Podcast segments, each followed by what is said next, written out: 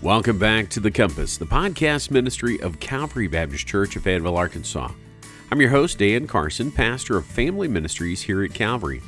And I'd like to take this opportunity to invite you to join us for worship. We meet at 1030 on Sunday mornings at 1410 North Porter Road in Fayetteville, Arkansas. If you're looking for more information about our church, you can find us on social media or you can go to our website, calvaryfayetteville.com. You can call us at 479 442 4634 or send us an email at info at calvaryfayetteville.com.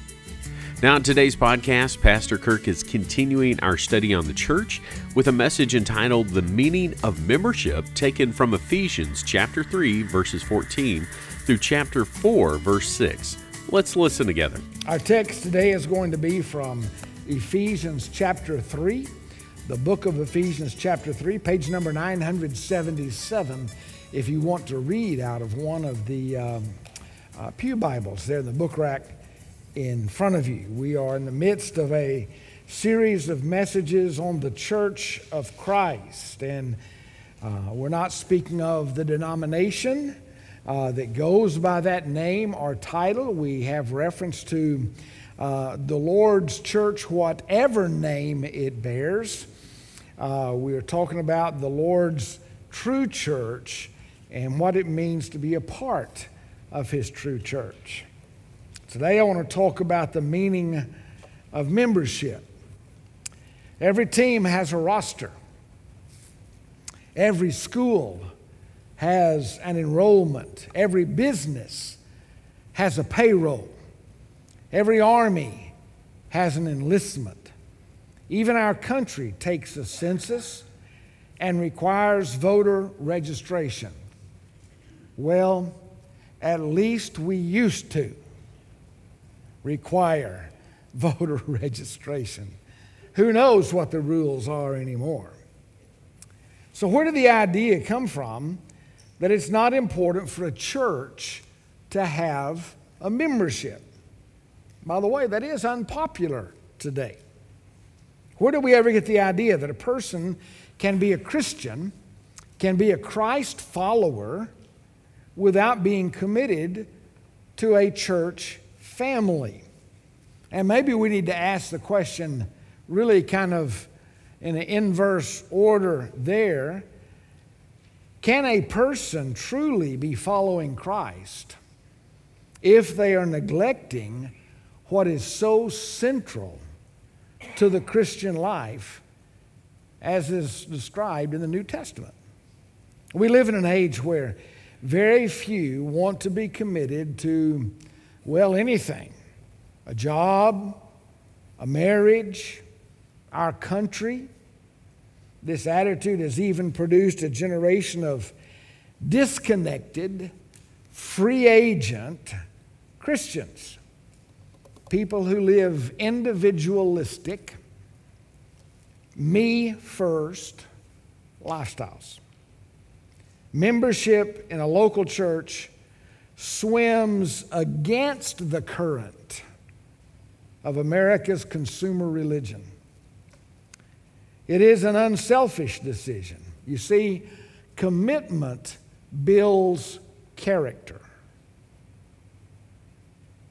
Commitment builds character. Non commitment diminishes character. Non commitment, in whatever realm you want to describe it and apply it, diminishes character. New Testament church membership, as described in the New Testament, is a covenant, not a convenience. Scripture says that Christ loved the church and he gave himself for it. Ephesians 5:25. And so I ask you, should we do anything less?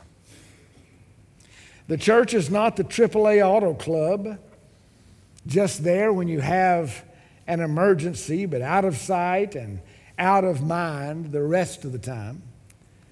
The church is not Freemasonry with secret signals, symbols, and handshakes closed to the outside world. A local church is not just a building or a place. Hear this definition. It's rather long, it's a rather clumsy sentence, perhaps, but I think it sums up what the church is. The church is a people, more specifically, a local church is born again, spirit filled people who gather regularly in the name of the Lord Jesus and under the authority of God's Word to profess the true gospel and to affirm each other's citizenship in the kingdom of God by the ordinances.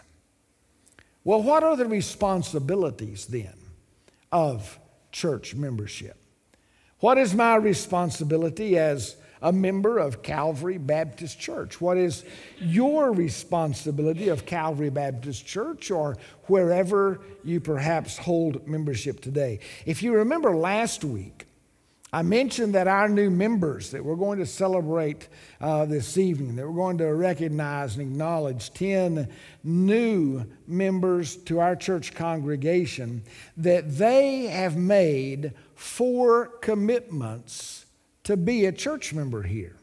Those four commitments are these I will protect the unity of my church, I will share the responsibility of my church, I will serve the ministry of my church, and I will support the testimony of my church. Now, we could flesh out any one of those or all four of those with specific ways that we do that.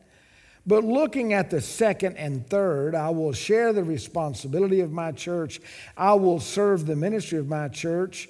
What are the responsibilities? What, what are those things that God expects of me? What are those things that the New Testament talks about? And before answering that question, let me say this in an individualistic and consumeristic culture, the very notion that church members bear significant responsibilities comes as a surprise to many Christians.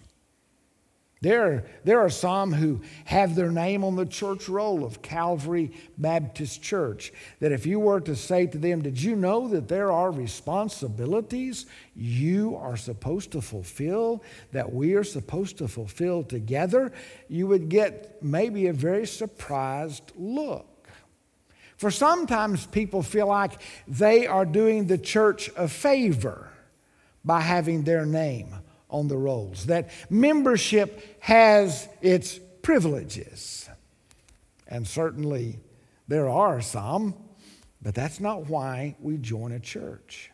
You see, responsibility and church membership go hand in hand. It's like a hand in a glove. You, you simply can't have one without the other. Wherever in life you have a defined group of people, whether it's a civic organization, whether it's a sports team, whether it's some kind of recreation league, whether it's some kind of, uh, of hobby uh, league, whatever it is, membership always has requirements. You have to pay dues, you have to attend meetings, you have to participate. So we have this key truth, and I hope you'll try to remember it, maybe even write it down. And the key truth is this realities determine and establish responsibilities. The reality of whatever that organization is and what its goals and objectives are will establish and will define what the responsibilities are. And in case of the church, the local church, understand it is gospel realities that define our responsibilities.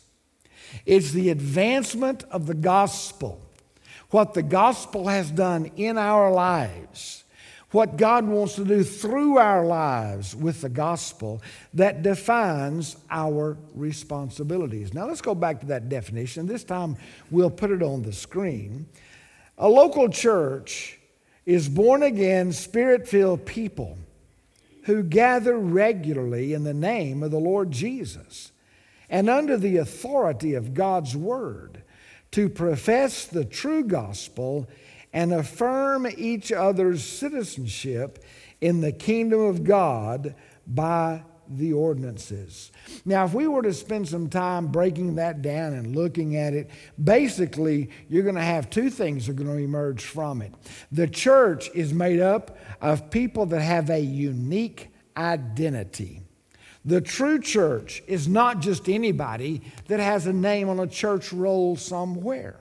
The true church is not even just anybody that's been baptized or, or maybe attends even a, a local congregation somewhere regularly. The identity of the true church is that we are a new creation in Christ. We are people that have been born again. As we spent weeks from Hebrews chapter 11 talking about faith, that the true church of God, the true people of God, whatever the name is on the sign outside, it's not a denominational thing, but rather it is a faith thing. Whoever has faith in the Lord Jesus Christ as their Savior, those that have been forgiven of their sins, become a new creation, adopted into God's family as His sons and daughters. We are the ones, those are the ones that are the true church of Christ. And so a church has to first and foremost be defined by those who know Christ, a unique identity. But understand this, and this is surprising sometimes. It's also people that have a unique authority. A unique authority. What does that mean? You see, local churches, true local churches on this earth, are embassies of God's kingdom. God's kingdom is where God is, but we are embassies for that kingdom. I didn't say imbeciles, I said embassies, okay? Embassies. We represent the kingdom of God in this distant land where we live, pardon me, as exiles. We find that's a theme throughout the New Testament that we don't belong here. We are sojourners, pilgrims. We are exiles passing through here. But while we are here, we are ambassadors for Christ. That's what Paul tells the Corinthians. He actually uses that word. We have been duly authorized to speak for God, to speak the truth about God, and to speak the truth of God to the world. Now, with all of that background, let's read some scripture. And I'm going to be the first one to tell you that the points I'm going to share today don't come directly from this scripture. But I believe it is a passage that we just continue to have to return to if we talk about the church. And it's the book of Ephesians, the epistle of the church, as Paul writes.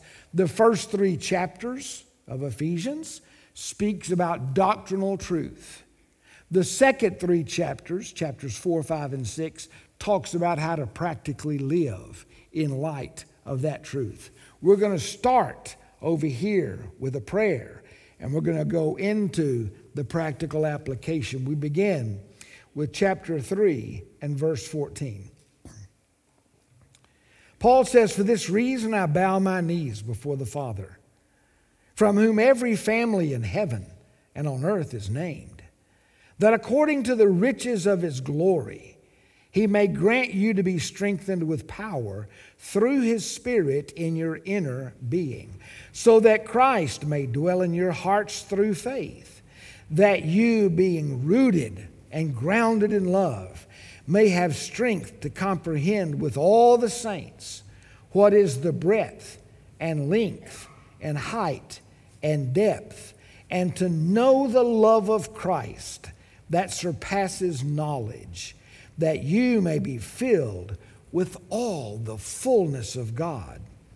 Now, to him who is able to do far more abundantly than all that we ask or think, according to the power at work within us, To him be glory in the church and in Christ Jesus throughout all generations, forever and ever.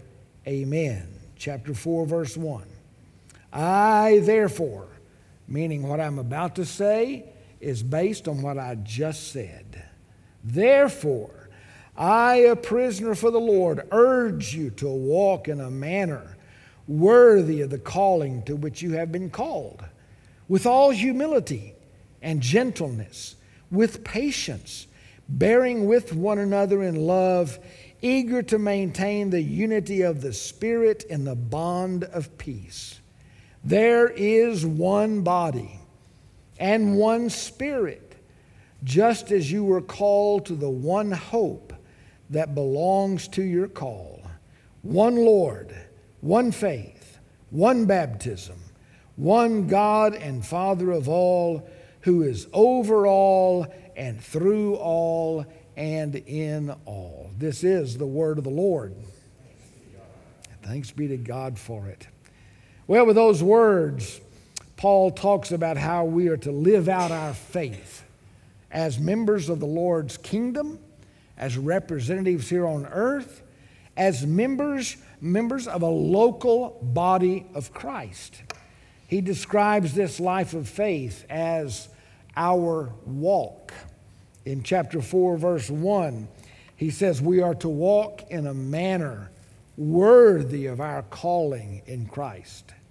In verse 17 of chapter 4, he says, Do not walk as the lost world walks. Your life needs to be different.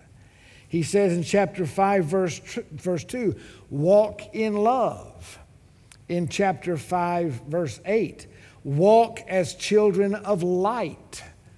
In chapter 5, verse 15, walk circumspectly and wise. This whole idea of a walk fits in with what Paul wrote to the Colossians when he said, As you have therefore received Christ Jesus the Lord, so walk in him. Okay. Well, that's the admonition of Scripture. So back to the question, and let's go ahead and make it uh, very definite. Let's give some very strong action points. What are the responsibilities of church membership. Remember, responsibilities are not made up by the church, as some people think. They are not made up by some denomination.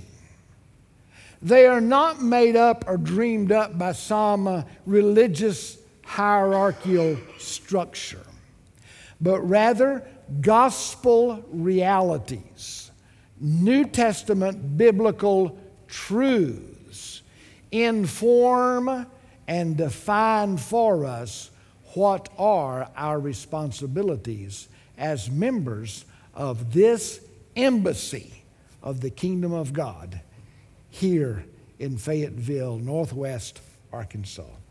I'm going to list six for you. And immediately I heard your heart do a flip flop. You've taken now this long to get to the points, and you've got six of them. I'll mention them quickly. Number one, assemble together. First and foremost of the Lord's church, of our responsibilities, ahead of everything else, is to assemble together. It's what makes a church a church. The very word church that's translated in the New Testament, ecclesia, means congregation, community, assembly. You don't have a congregation or an assembly if people are scattered all over the countryside and never assemble together.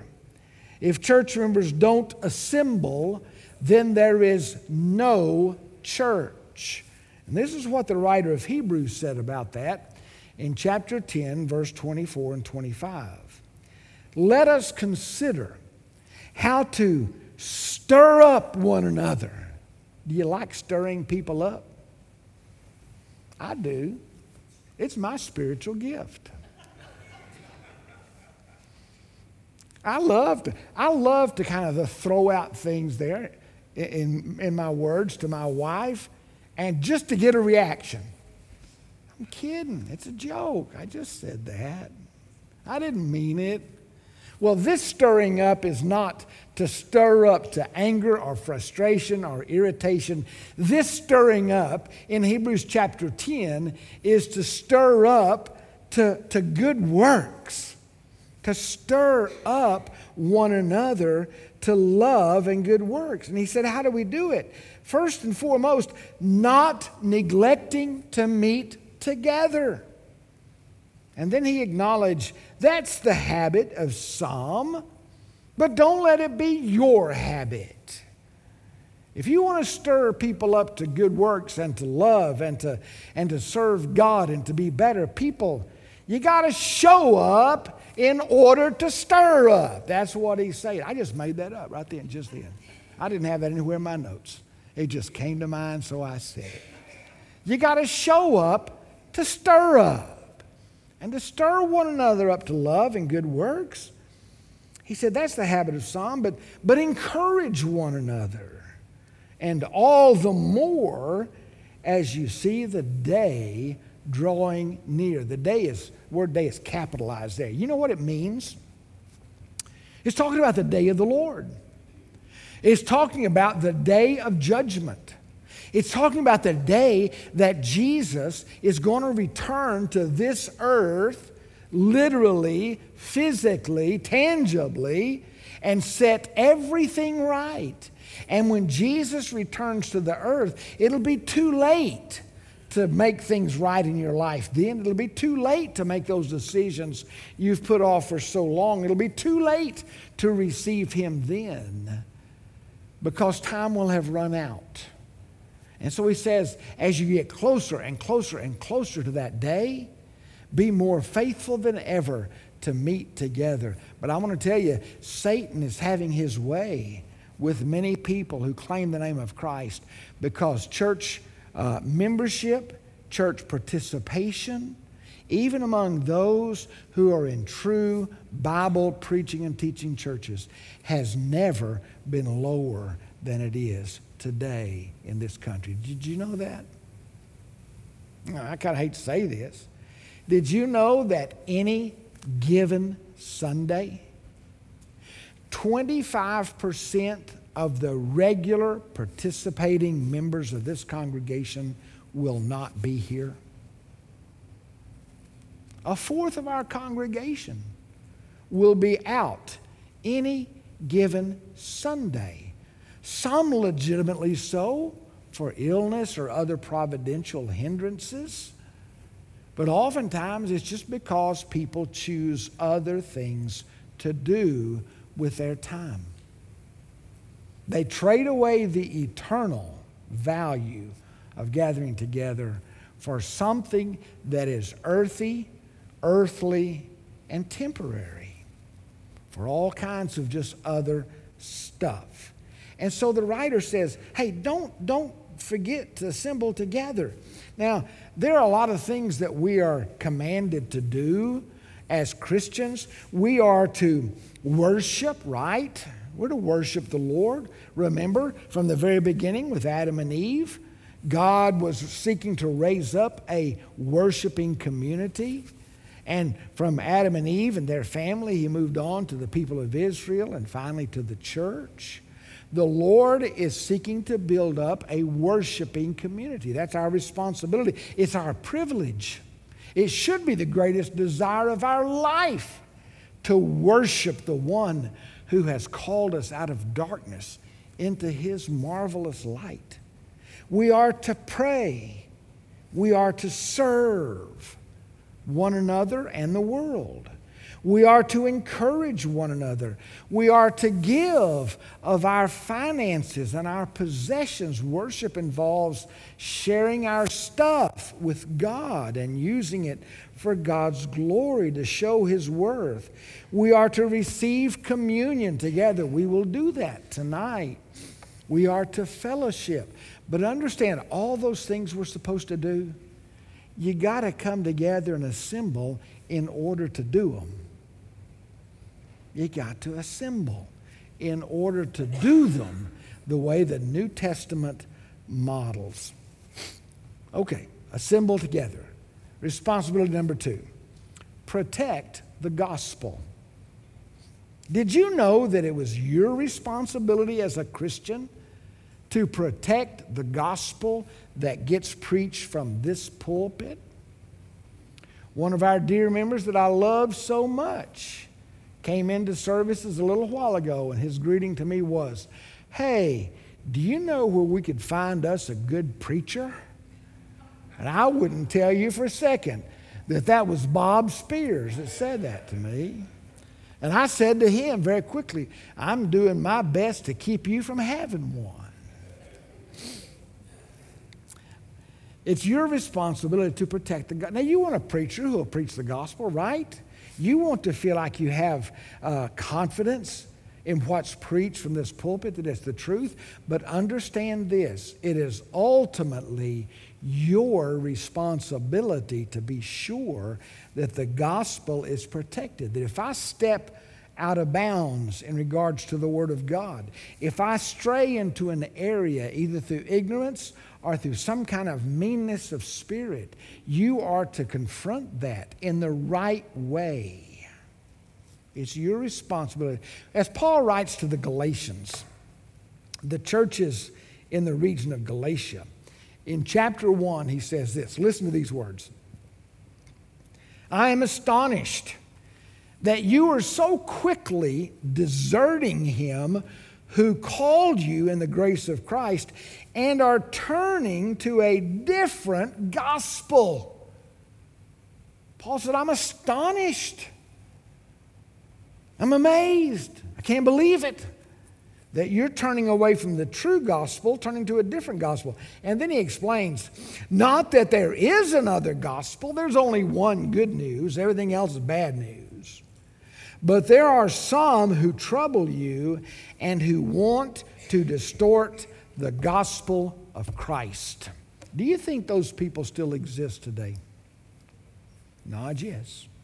Absolutely, they do. There are people who want to distort the gospel of Christ.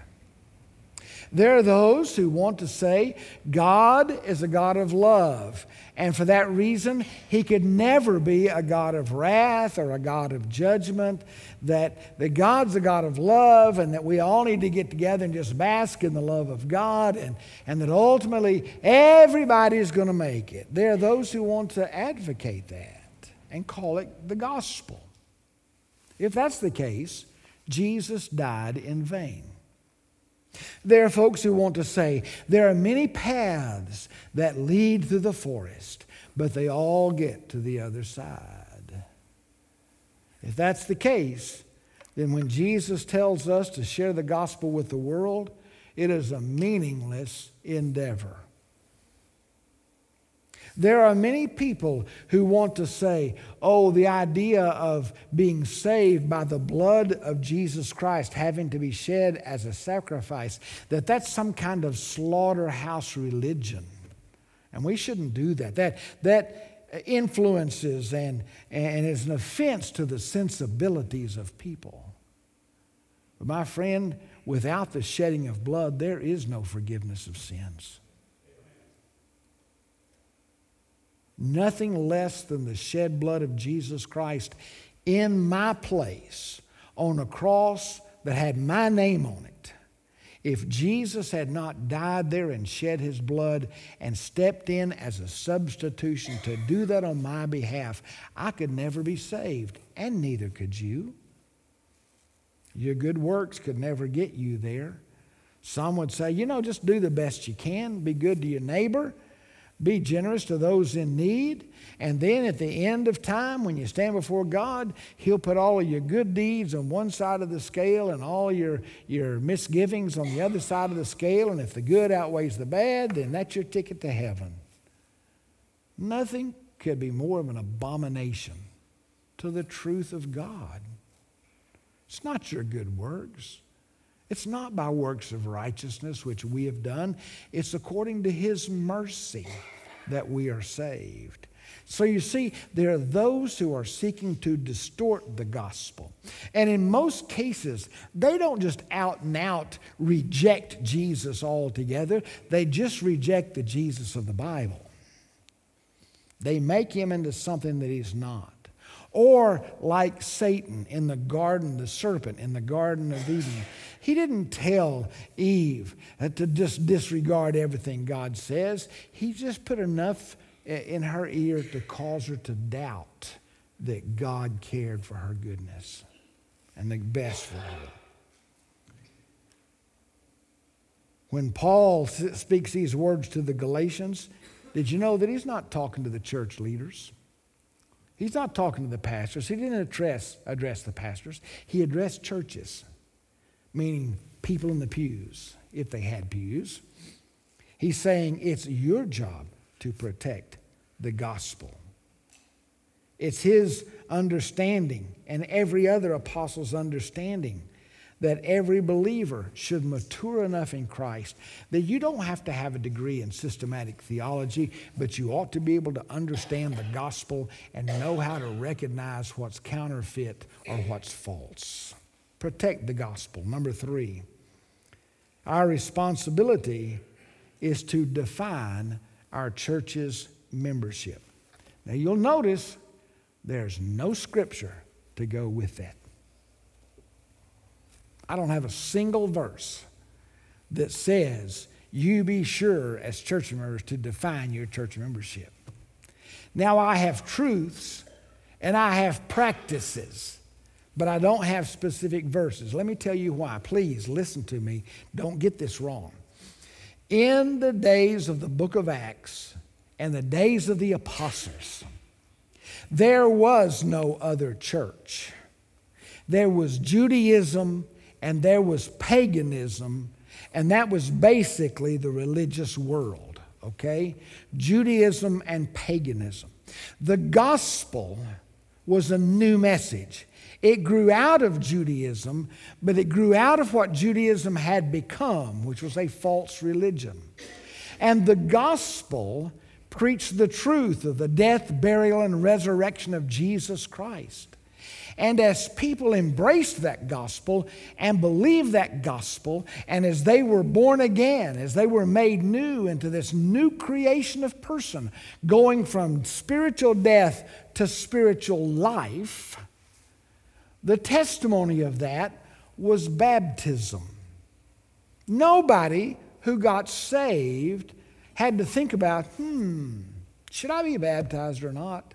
I want to wait and think about that for a while. No, in fact, it was so instantaneous, so closely tied with conversion, that some have mistakenly come to the conclusion today that you have to be water baptized in order to get to heaven. That's not true. But in the New Testament, it was the mark of conversion. And once somebody was saved and baptized, they were naturally now identified with the people of God in that particular community, whether it was Jerusalem or Antioch or Berea or Philippi or Ephesus or wherever it was. They didn't have uh, some kind of, uh, you know, option of there's all these different churches with all these different nuances of doctrine. There was just Judaism, paganism, and the church of the Lord Jesus Christ. And so they naturally were identified as people of, as people of the church, people of, of God that were called Christians. Where they were first called Christians was at Antioch. Over the last 2,000 years, as the church has grown, and as false distortions of the gospel have entered in, and has, as different people have raised up different ideas, now has developed different denominations and different ideas and different churches, so called churches. But still, there's only one true church. And only the Lord is the one who can identify exactly who are His. But today, because this city is covered with those organizations that are meeting right now and calling themselves churches of the Lord Jesus Christ. And because some are preaching the truth and some are not preaching the truth, and because people move from area to area uh, with their jobs or their careers, or, or just get mad at one place and move to another place and look for a new church, because of all that, it is incumbent upon us to be able to identify who are the members of this church and guess what? That's your job as a church family. By receiving new members through baptism or transfer from another church, which we will do today, a local church tells the watching world this person is a citizen of God's kingdom. By regularly fellowshipping together and taking the ongoing sign of church membership the affirming one another, through the Lord's Supper, through the ordinances.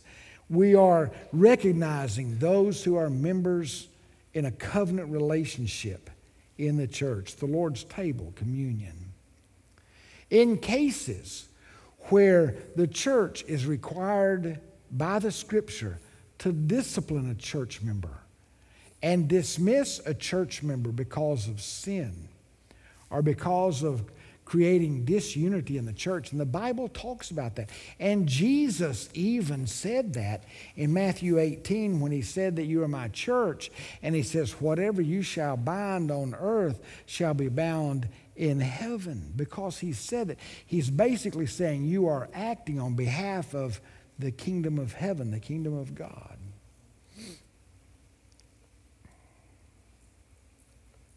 All of these are the ways that we define our membership. When I came to be your pastor almost 10 years ago, and I looked at the membership roll, quote, the membership roll of Calvary Baptist Church. Do you know how many names were on that roll? 921. And I'm going to tell you, if all 921 would just show up one Sunday, it would just usher us right on to heaven. But I'm going to tell you, many of those people had long since stepped away from the church just through neglect or moving and never said anything, never joined another church. Many of them were dead. Some of them, I'm convinced the Lord was still trying to find. I didn't mean that. I'm just stirring you up, okay? I'm just poking the bear. God knows where every single one of them is. But I wonder out of 900 and something, with so much neglect and so much disregard for the people of God, the things of God, and the worship of God, I wonder how many of them were true true Christians? Only God knows. Only God knows. Beloved, it's important for a church to define its membership. Number four, very quickly, I'll close. We have a responsibility to love one another. Amen? Amen? Love one another. Jesus said in John 13, By this, by this, by this, men will know that you are my disciples if you have love for one another. Not by what you say you believe, as important as it is to believe the right things. Not even by necessarily how you always live in the workplace or at school, although how you live at the workplace and school is very important. By this will all men know that you are followers of me, if you have love for one another.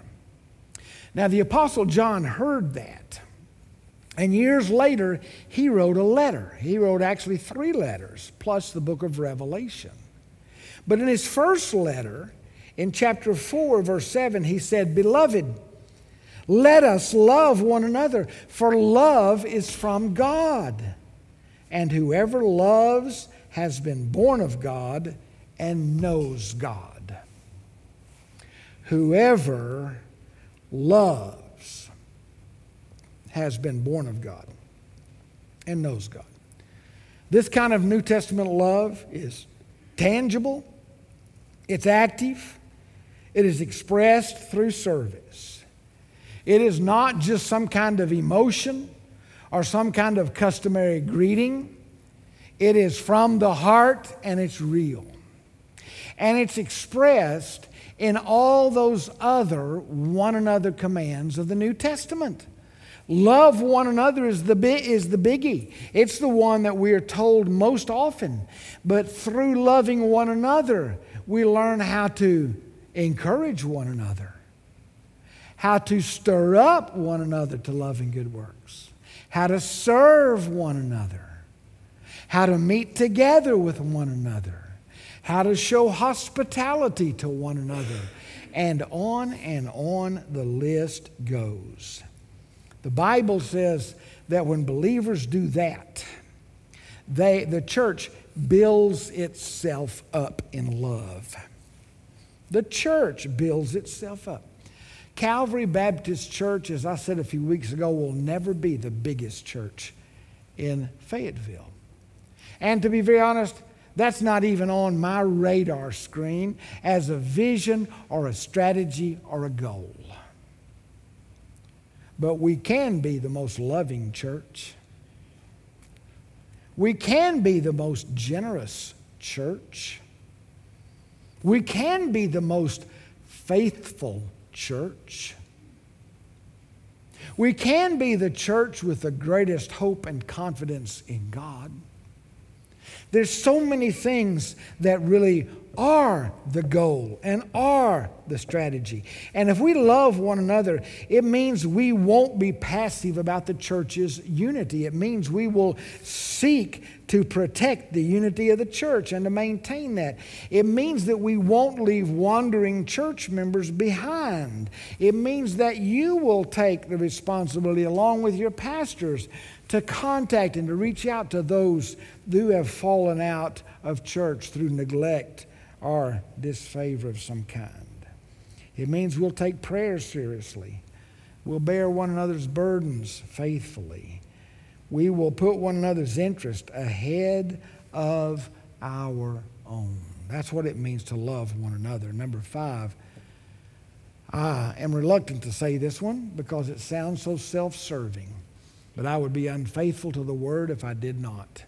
When you talk about the responsibilities of church membership, it is your responsibility, as well as mine, to submit to the pastors and shepherd leaders, the elders of this church. Hebrews chapter 13, verse 17. Obey your leaders and submit to them, for they are keeping watch over your souls, as those who will have to give an account. You will never be held responsible to give account for the soul of somebody else in this building, in this church, in our membership. But for Dan, for first and second David, Bentley, and Cook, and for Justin, and for me, we will stand before God and give account for your souls. Now, it doesn't mean that we can make the decision for salvation for you or surrender to God's leadership. We can't make those decisions for you. But as your spiritual leaders, we are held accountable in some way in God's economy of all of that. Now, obviously, that does not mean it's your responsibility, responsibility to obey, to submit, to follow when we are off base, when we are not following the Lord. But when we are, it's your responsibility to submit to your pastors and your shepherd leaders. And six, we'll be through. It's your responsibility as a church member to evangelize the lost. to evangelize the lost. When Jesus said, Go therefore and make disciples of all nations, he wasn't talking to just the apostles. He was giving a commission to his church. And that commission is for every Christian, not just pastors and missionaries. As members of this embassy of God here on earth, and as an ambassador for Christ, it's your job as well as mine to announce the message of reconciliation. We have been reconciled to God. He has seen to that. And he tells, Paul tells the Corinthians, because you've been reconciled to God, now you go and help reconcile others. We are a chosen race. We are a royal priesthood. We are a holy nation. We are a people for God's own possession. We are all of that, that we may proclaim the excellencies of the one who called us out of darkness into his marvelous light. What are the responsibilities of membership? What does it mean? We are to assemble together. We are to protect the gospel. We are to define our church's membership. We are to love one another. We are to submit to our leaders, our elders, our pastors and we are to evangelize the lost. Everything else God tells His church to do can fit right there inside those six imperatives. No athlete joins a team hoping to sit on the sidelines every practice and game. Church membership is far more important than participating in team sports. But sadly, individualism, consumerism, easy believism, and unbiblical church policies and practices have left many church members intentionally or unintentionally sidelined. Are you a member of the Lord's church? Don't settle for the bench. Get off the bench. Jesus calls all of us to get up and get to work about his kingdom. Will you make a decision to unite with the Calvary family? Maybe someone here needs to make that decision today. Will you make a commitment to get in the game and be an active, growing, contributing member instead of a bench warmer in God's kingdom? Perhaps you desire to be a part of the Lord's church, but to be very honest, you don't even have a real relationship with Christ. You don't know what it means to have Him living in your heart. Will you commit your life to Him? Will you repent of your sins? Confess your need of Christ and ask Him to come into your heart and save you today. Let's read our passage together. Would you do that with me? Galatians 6. And let us not grow weary of doing good. For in due season we will reap if we do not give up. So then, as we have opportunity, let us do good to everyone, and especially to those who are the household of faith. Father, thank you for the truth of your word. Father, thank you for the power of it, for the challenge of it. I pray that we would know you as Savior that we would make commitments daily to be obedient to your call, your will, your purpose, and your plan for our lives. And may we, Calvary Baptist Church, may we be a fellowship that truly represents you faithfully in this place. Thank you for every family that's come our way today, for every individual. I pray that you bless them. I pray that you meet their need. And I pray that you speak to their hearts as only you can. It's in Jesus' name I pray. Amen. Our heart's desire is that you grow and understand the direction God has for you in your life. We hope that by listening today, you are one step closer to discovering that for yourself. If you live in Northwest Arkansas and are looking for a church to call your own, we invite you to reach out to us at Calvary as we study and serve together. We meet for worship at 10:30 on Sunday mornings at 1410 North Porter Road in Fayetteville, Arkansas. If you wish to find out more information about Calvary Church or simply contact us, you can do that through our Facebook page or at calvaryfayetteville.com. Until next time, remember that God, His Word, and His people can provide direction for life.